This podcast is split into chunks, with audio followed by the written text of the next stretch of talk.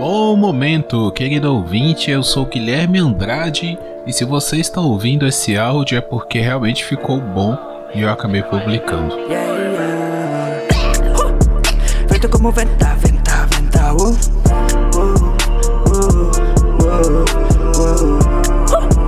Feito como venta, uh. Eu não topo desse bang, acho que nada dá ganho, vai chovendo sangue. Tudo que se suja fica na verdade. Não mexe com os meninos, pode ser fatal. Bom, a ideia é o seguinte: é, eu tava pensando esses dias, na verdade foi ontem à noite, antes de dormir, eu tenho umas piras de ficar pensando nos bagulho meio louco. Aí, mas de, de, um tempo pra cá eu tava pensando nisso e ontem à noite eu fiquei pensando mais seriamente. Eu tava pensando sobre estética na arte. Não que eu seja um artista ou que eu tenha estudado a arte de alguma forma, é, mas eu sou consumidor da arte, né? E como consumidor, é, já diria o velho ditado, o cliente tem sempre razão, né? E eu vou, sei lá, demonstrar ou bater um papo aqui sobre algumas dessas minhas ideias que talvez, quem sabe, eu tenha razão em algum ponto. Bom, é, a ideia passa da questão da estética. Eu tava pensando nisso porque não só relacionada a uma arte específica, né? A que eu consumo mais, as que eu consumo mais, talvez seja o cinema é, e a música, né? Eu não consumo muito é, pinturas, é, artes plásticas. É, meu meu consumo em grande parte fica mais por parte da do, do cinema mesmo, né? Da, dos filmes e do audiovisual e do, do caso da música, né? Que eu consumo muita música e gosto de ouvir música nova, né? Artistas do meu tempo que estão aí produzindo algo a todo instante. Bom, e a questão da estética que eu tava pensando é porque, de certa forma, eu acho que a estética é o que difere uma obra da outra. Porque no fundo, no fundo, tudo é a mesma coisa, né? Toda música de amor vai falar de amor. O que vai mudar é a estética, porque as pessoas vão usar palavras diferentes para falar de uma mesma coisa, de expressar o seu amor. Se a gente for parar para pensar numa música brega, numa música de corno, toda música de corno vai falar a mesma coisa. Mas o que vai diferenciar é a estética de é, o cara conta uma história, a mulher conta outra história, é, os pontos de vista mudam, mas no fim das contas é tudo a mesma coisa. Haja visto que a gente fala direto aí de Marília Mendonça e ela tá sempre falando da mesma coisa, né? Todas as músicas dela são parecidas. Não que sejam ruins, mas são parecidas. É... E aí, se a gente for parar pra pensar no cinema, né? Ou até nas séries, né? Porque audiovisual corre junto. Só a forma de consumir que talvez seja diferente. Mas se a gente for pensar então nesse audiovisual, também é bem parecido, né? Se a gente pega todas as histórias de aventura, já tem até um, o, a chamada jornada do herói, né? Ou o simples fato do plano de ir do ponto A ao ponto B capturar algo e voltar para receber a recompensa, né? É, recentemente estava jogando com o pessoal do Papo de Calçada, resolvemos experimentar jogar RPG. Um grupo que ninguém sabia jogar RPG. Fomos, tínhamos temos um mestre que se esforçou bastante para construir a, a aventura e o objetivo é sempre ir do ponto A ao ponto B. O que difere é o meio do caminho. E nesse meio do caminho, a gente encontra várias coisas. Né? A gente encontra personagens diferentes, a gente encontra locais diferentes, nós encontramos é, trilhas sonoras diferentes, talvez uma lenda ou outra diferente, mas no final das contas é tudo a mesma coisa, né? A gente não assiste O Senhor dos Anéis para saber se o Frodo vai conseguir destruir o anel, porque a gente sabe que o Frodo vai conseguir destruir o anel. A partir do momento que a história tem o objetivo, traça o objetivo de precisamos destruir esse anel, você sabe que ele vai destruir o anel no final, porque senão não faz sentido contar essa história. Mas por que então que tendo um roteiro tão simples, Senhor dos Anéis é uma história tão boa? Senhor dos Anéis é uma história boa porque tem personagens cativantes, tem um mundo incrível a ser explorado, tem mitologias criadas, né?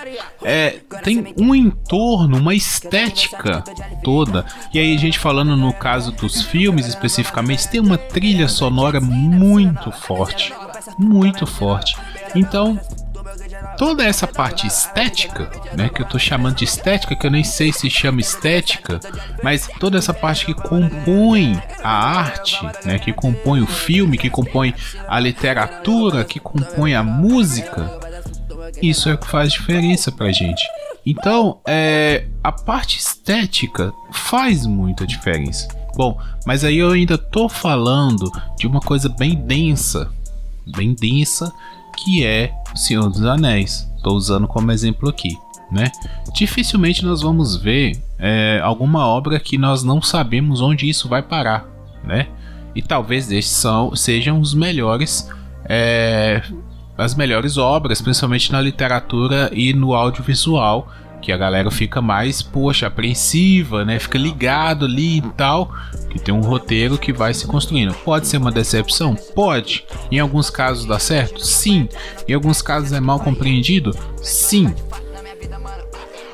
Mesmo assim, mesmo não sendo compreendido, a estética faz com que as pessoas gostem da história. Todo o universo criado em volta faz com que as pessoas gostem da história, mesmo não entendendo nada. Recentemente nós tivemos o caso do, da série Dark, que eu bati na tecla várias e várias vezes. As pessoas só gostam dessa série porque elas não entendem do que essa série se trata.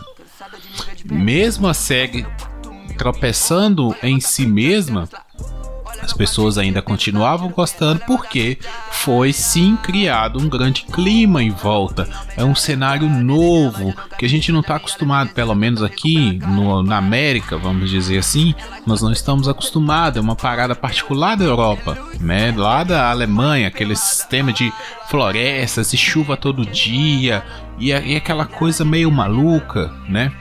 E então isso cativa a gente.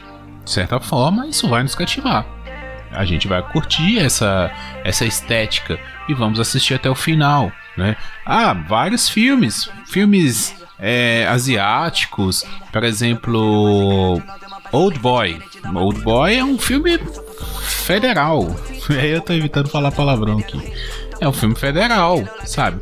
Que tem um objetivo meio simples, que é até a chamada trilogia da vingança. Até indico pra galera, quem quiser assistir Mr. Vingança, Old Boy e Lady Vingança. Eu ainda não vi Lady Vingança, mas Old Boy e Mr. Vingança são excelentes filmes que, com, que contam mais ou menos as histórias giram em torno de vingança. Então é, é uma história simples. O cara é liberto, ele sofre um trauma ele é liberto desse trauma e vai atrás de vingança. É isso o filme. A sinopse da Netflix é essa: um homem é liberto depois de muitos anos e vai atrás de sua vingança. Né? O plot twist que tem lá no final faz o filme subir de patamar, faz ele ganhar o 10. Se não fosse esse final, se fosse simplesmente chegar lá, matou o cara e acabou, o cara só foi um filho da puta, foi um vilão de história em quadrinhos, o filme era 9. O que muda ali, o, o para ganhar o 10 é o, é o plot twist que vale a pena você assi assistir esse filme. Depois até ouvir qualquer cast que nós fizemos sobre esse filme também. É...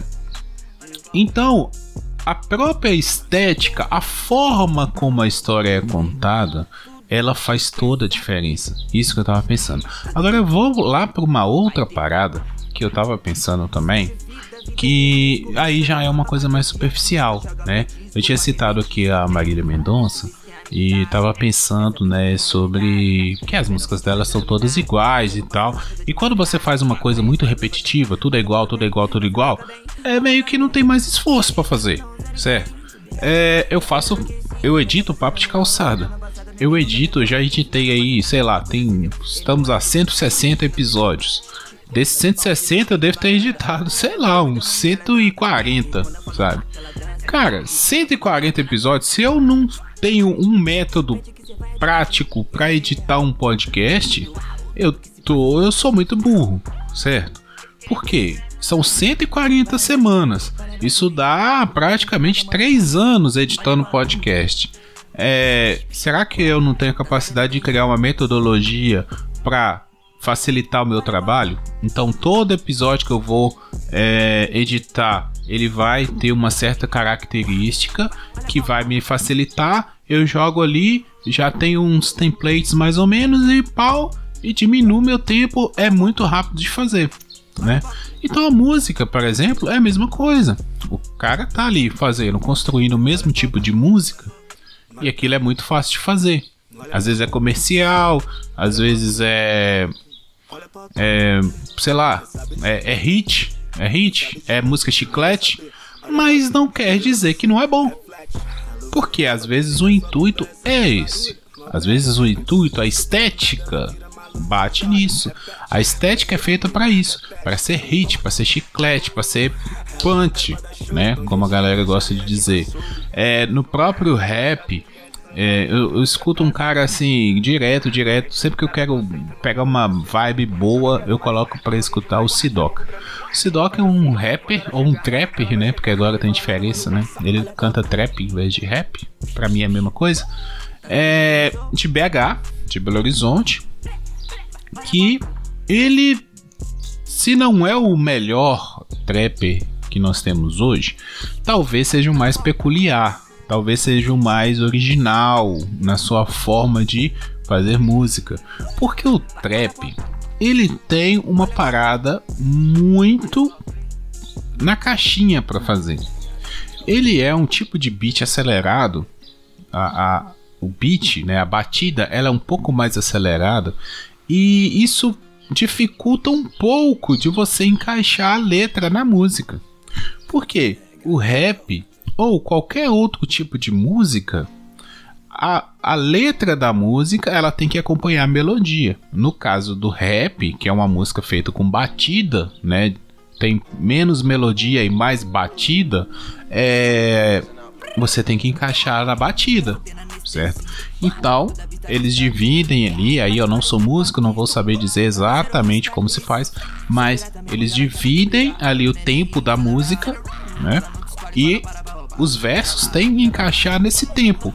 Como o trap é uma música mais acelerada, tende aos versos serem menores e mais repetitivos, né? Então o Sidoca ele tem uma parada que para mim é muito louca, porque para ele ser mineiro, ele não sei se consciente ou inconscientemente, ele leva uma característica da fala do mineiro muito pro trap que casou muito bem e ficou bem legal. Porque o mineiro, se vocês já me perceberam eu falando, principalmente a galera de BH ainda é pior ainda, que eu ainda sou é, leste de Minas aqui, tô quase no Espírito Santo. A galera de BH faz muito que é comer as letras. Come o final das palavras ou emenda uma palavra na outra. O Sidoca faz isso. Então, provavelmente, uma pessoa que é, não é acostumada a ouvir o Sidoca não vai entender o que ele tá falando. E mesmo quem é acostumado a ouvir, vai ficar se perguntando: pô, o que, que esse cara tá falando? Vai ouvir de novo, ouvir de novo, até entender as palavras que ele tá falando, depois entender a intenção dele na música. Com isso, ele faz uma coisa que é a música dele não é para ser entendida, a música dele é para ser curtida. Você não vai ouvir Sidoca para pegar uma mensagem pá, uma parada. Ele te dispensa disso. Ele mesmo te dispensa disso. Ele não quer que você pare para pensar no que ele tá falando. Ele quer que você curta a música dele. E o trap é muito bom para dançar, mano. É tipo forró, sabe? É tipo reggae, é tipo samba. É muito bom. Começou a tocar, você dança cara. Não tem como, você vai mexer ali, ó, de um jeito ou de outro. Dependente se você gosta ou não gosta, né? Tem gente que gosta mais de um estilo do que de outro, mas vai te fazer movimentar. Então, a estética, às vezes ela vem na frente da arte e ela vai ditar o que que aquilo ali vai fazer, se vai se popularizar ou não. Aqui eu não tô falando nem de sucesso, eu tô falando de se popularizar, né? Porque não necessariamente a coisa mais popular é a coisa mais complexa. Complexidade popular muitas vezes andam bem distante uma coisa da outra, né? O que não quer dizer que uma coisa popular é uma coisa ruim. Não é isso. Uma coisa popular geralmente é boa, porque se populariza é bom, né? A gente tem uma alma de hipster às vezes, de ai, o que é bom é só o que eu conheço. A gente já discutiu isso várias vezes, nem vou entrar nesse assunto. Mas, na verdade, na verdade, o que é bom é o que é popular, é o que toca a maioria das pessoas, sabe? A melhor novela vai ser aquela que dá mais audiência. É assim, cara. O melhor produto é o que vende mais. Não adianta. Se você for olhar os melhores produtos, eles vão vender mais, independente do preço sabe? Ah, vou pegar um, um caso clássico, a Coca-Cola. Se você for no supermercado, a Coca-Cola é o refrigerante mais caro do supermercado. Eu duvido você achar um refrigerante mais caro que a Coca-Cola. Mas a Coca-Cola é o que vende mais. Porque ele é bom. Ah, mas por que a Coca-Cola é boa? Não sei. Eu não gosto de Coca-Cola. Eu prefiro o Guaraná. Mas é bom. Eu nunca vi uma pessoa tomar Coca-Cola e ficar triste. Né? Outro dia eu vi um post que o cara falava assim: eu nunca, é, dinheiro não traz felicidade, mas felicidade compra queijo. E eu nunca vi ninguém que é, e eu nunca vi ninguém triste comprando. É, desculpa, vamos voltar aqui. É, dinheiro não traz felicidade, mas dinheiro compra queijo. E eu nunca vi ninguém triste comendo queijo. E é verdade, sabe? Então assim, é, a gente tem que entender que existe intenção por trás da estética. E às vezes a estética manda mais, porque no fundo, no fundo, tudo já foi feito. Não existe nada novo. Se a gente for pegar qualquer pessoa e falar assim: olha, esse filme aqui acabou de sair. A pessoa vai assistir o filme e vai falar: Poxa, esse filme me lembrou de tal filme. Se você pega uma pessoa mais velha, ela vai lembrar de mais filmes. Se você pega uma pessoa mais nova, ela vai lembrar de menos filmes. Se você pega uma pessoa que está começando a assistir filme agora, aí aquilo ali vai começar a ser a referência dela, né? Mas quanto mais velha a pessoa, mais referências ela vai ter, porque mais ela consumiu. E ela vai parar para pensar e vai falar assim: "Poxa, tudo é igual". Né? Mas por que com uma pessoa mais velha ela ainda costuma gostar de uma coisa ou outra. É lógico que quanto mais velho a gente fica, mais difícil fica de é, gostar das coisas, né? Mas a gente ainda gosta, a não ser que você seja um chato do caralho, né? Pessoa chata não gosta de nada, porque aí para ela só é bom o que ela conhece, né? Mas se a gente tem um pouquinho ali de paciência com as coisas, a gente consegue ver beleza em tudo. Né? É porque a gente entende a ideia da parada. Né? Como eu falei, o objetivo do Senhor dos Anéis é levar o anel lá no vulcão e destruir o anel. Pô, essa é a coisa mais simples do mundo, né? Ah, o objetivo da, da Dorothy lá no Mágico de Oz era voltar para casa. Ela precisava achar o mágico para voltar para casa. É a mesma coisa.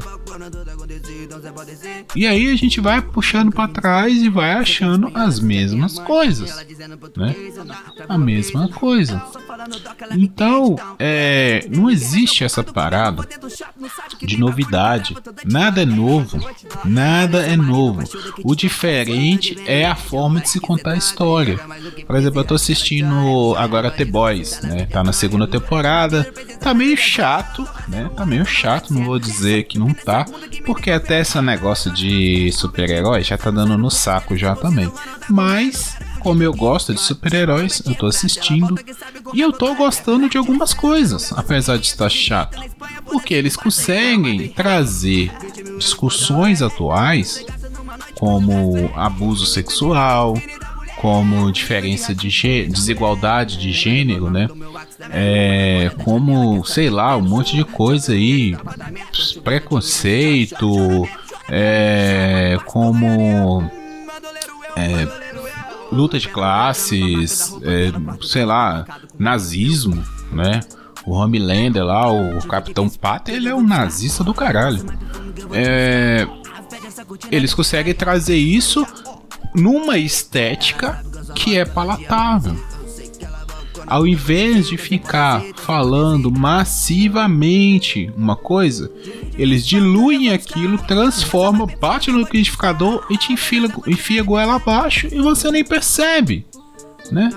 No caso, por exemplo, do personagem do Profundo lá, o, o Aquaman genérico, o cara tá num trauma porque ele foi abusado. Ele sofreu um abuso, né? E o cara tá num trauma. Se aquilo ali fosse contado de um ponto de vista de uma mulher que foi abusada, que um homem é, tocou nas suas partes íntimas, a violentou e não sei o que, um monte de gente ia falar que aquilo ali é militante, né? É lacrador. Agora, quando você conta essa história do ponto de vista de um homem que sofreu a mesma coisa, que não lida com uma parte do seu corpo que ele praticamente não olha, né? Que ele nega, que ele acha que é feio, e alguém abusa de, dessa parte dele, alguém deseja essa parte dele e o abusa por causa disso, todo mundo consegue assistir, né? Então a estética é importante. É nesse ponto que eu tô querendo chegar. A estética é importante, porque ela consegue diluir a mensagem. É lógico que quem não entende a parada, quem não tá disposto a entender, não vai conseguir saber o que aquilo tá contando.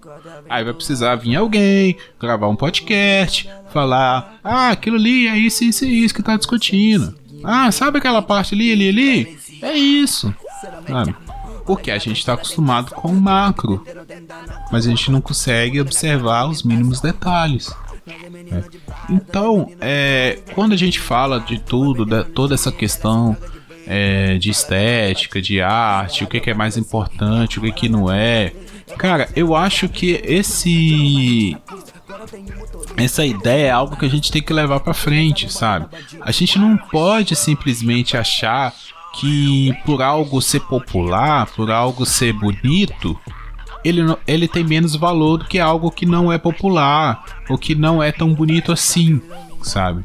Porque a gente sempre vai torcer para aquele que tá perdendo.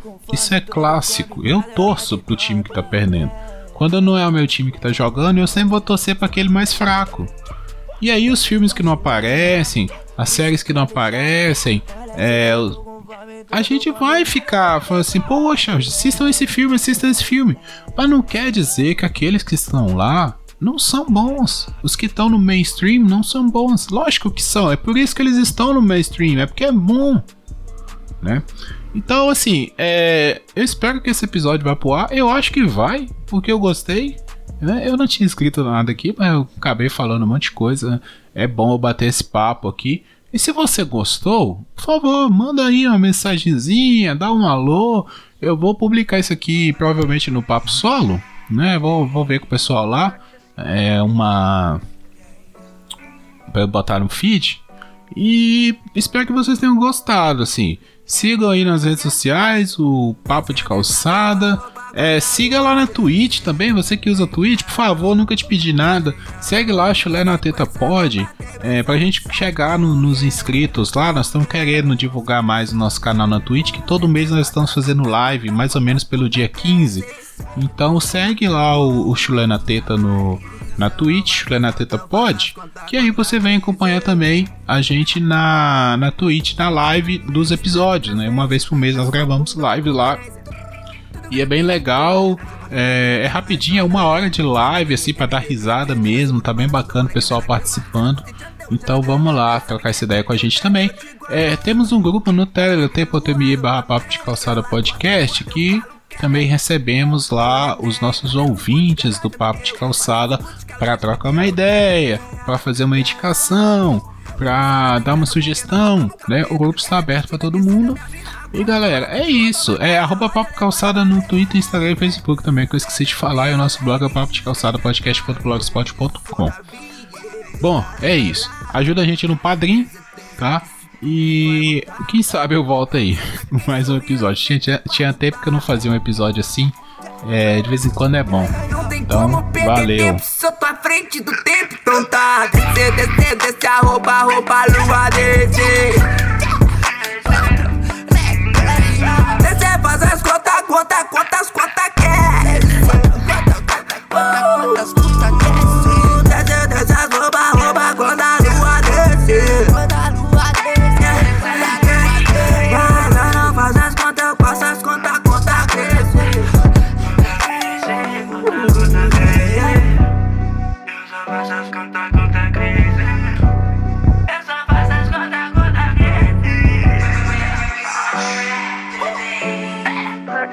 trust.